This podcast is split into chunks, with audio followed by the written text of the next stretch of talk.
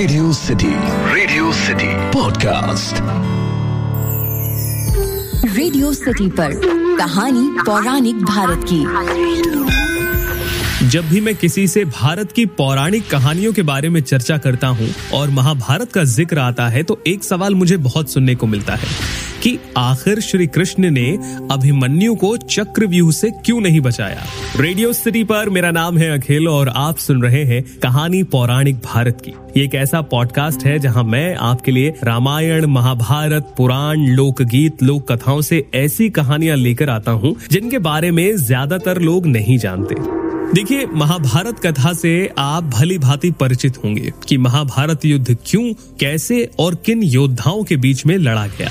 आपको ये भी पता होगा कि भगवान श्री कृष्ण ने किसका साथ दिया? लेकिन इस महाभारत के युद्ध से जुड़े कई ऐसे सवाल हैं जिनके जवाब लोग जानना चाहते हैं। जैसे श्री कृष्ण ने अभिमन्यु को चक्रव्यूह से क्यों नहीं बचाया?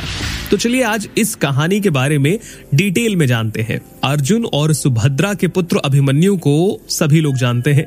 महाभारत युद्ध में अभिमन्यु वीर गति को प्राप्त हो गए। बहुत से लोगों के मन में ये सवाल था कि सर्वशक्तिमान श्री कृष्ण जिन्होंने अर्जुन और पांडवों को तो युद्ध के अंत तक बचा कर रखा, लेकिन अर्जुन के पुत्र अभिमन्यु को उन्होंने क्यों नहीं बचाया? दरअसल कहा जाता है कि जब भी धरती पर धर्म और सत्य की हानि होने लगती है तो भगवान को नियति के अनुसार धरती से अधर्मियों और अत्याचारियों का नाश करने के लिए आना होता है। और इस उद्देश्य हेतु भगवान स्वयं धरती पर जन्म लेते हैं। और उनके इस उद्देश्य में सहायता के लिए अलग अलग देवी देवता भी अपने पुत्रों को धरती पर भेजते हैं, ताकि वो इस पावन काम में भगवान की सहायता कर सके। ऐसे ही जब द्वापर युग में भगवान विष्णु ने श्री कृष्ण अवतार में जन्म लिया, तब ब्रह्मा जी ने सभी देवी देवताओं को भी श्री कृष्ण की सहायता हेतु धरती पर जन्म लेने का आदेश दिया। ब्रह्मा जी के आदेश का सभी देवी देवताओं ने स्वागत किया। परंतु चंद्रमा ने इस आदेश का विरोध किया। उन्होंने अपने पुत्र वर्चा को धरती पर जन्म लेने देने से मना कर दिया। लेकिन जब सभी देवताओं ने मिलकर चंद्रमा को समझाया कि धर्म की रक्षा करने के लिए हम देवताओं का परम कर्तव्य है और यही धर्म है, इसीलिए हम सभी को ब्रह्मा जी के आदेश का पालन करना होगा। सभी देवताओं के समझाने पर चंद्रमा मान तो गए, लेकिन उन्होंने अपनी एक शर्त रख दी।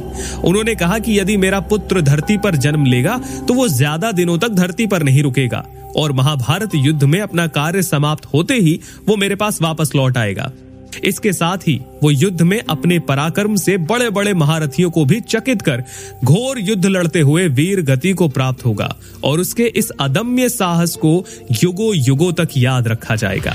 तो चंद्रमा के जो पुत्र थे वर्चा ये अभिमन्यु के रूप में धरती पर जन्मे, जिन्होंने ब्रह्मा जी के आदेश का पालन करते हुए श्री कृष्ण की सहायता की। चंद्रमा की शर्त के अनुसार श्री कृष्ण ने अभिमन्यु की नियति में दखल नहीं दिया और अभिमन्यु महाभारत युद्ध में वीर गति को प्राप्त हो, अपने पिता चंद्रमा के पास वापस लौट गए। तो ये कहानी थी उस सवाल के जवाब में, जिसमें लोग अक्सर पूछते हैं कि श्री कृष्ण ने अभिमन्यु को क्यों नहीं बचाया। इसमें से कई कहानियाँ ऐसी हैं जिन्हें कई अलग अलग तरह से बताया गया है। अगर आपने वो कहानी सुनी हो तो मुझे ज़रूर बताइएगा।